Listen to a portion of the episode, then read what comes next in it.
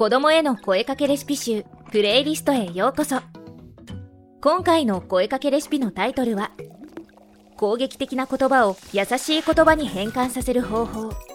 チクチク言葉とふわふわ言葉です。この番組では公認心理師や経験豊富な幼稚園の先生などそして子育ての先輩であるママとパパたちが専門知識と実践的なアドバイスを共有し子育てのさまざまな場面で使える声かけレシピを提供していきます。私の息子はコミュニケーションがまだあまり上手ではなく相手の気持ちを考えずに自分の主張を攻撃的に発信することがあります。特に自分の思い通りにいかなくなると感情のまま「もう嫌い」や「もうゲームオーバー」などの言葉を発することが多く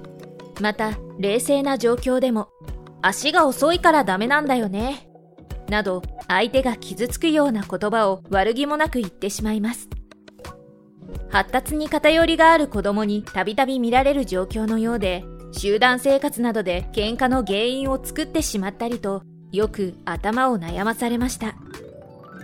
ところが息子が現在通っている小学校ではチクチク言葉とふわふわ言葉というルールがあるそうで息子が攻撃的な言葉を発する回数が極端に減りました。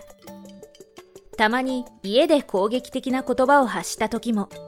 あれ？ふわふわ言葉は？と諭すと思い出したように言葉を訂正してくれるようになりました。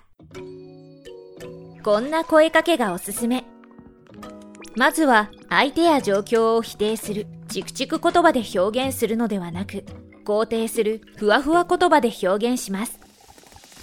例えばチクチク言葉では〇〇くんの足が遅くてリレーで負けただったのがふわふわ言葉では足は遅かったけど一生懸命走っていたになります。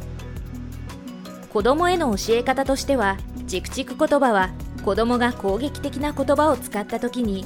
自分がもし他の人から同じことを言われたらどう思う？と相手の立場でどう感じるかを考えてもらいます。次にふわふわ言葉については何て言ってあげればよかったのかな？と相手の立場に立って肯定的に感じてもらえる言葉は何かを考えてもらいます。ではうちの家族がみんなでかけっこをした時の声かけ例をご紹介いたしますね。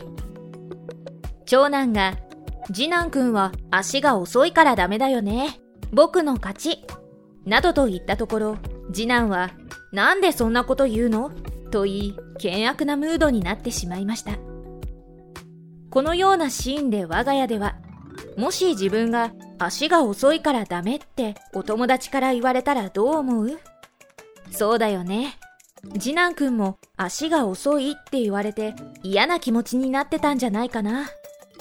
なんて声をかけてあげればよかったのかな。足が速くなるためのアドバイスをしてあげてみればなどと声をかけてみたところ、チクチク言葉を使っていた長男が、ご飯をたくさん食べて体が大きくなれば足が速くなるから頑張って、と次男に声をかけてくれるようになりました。相手の立場に立って言葉を選ぶということは、大人になっても非常に重要な感覚です。ぜひぜひ試してみてくださいね。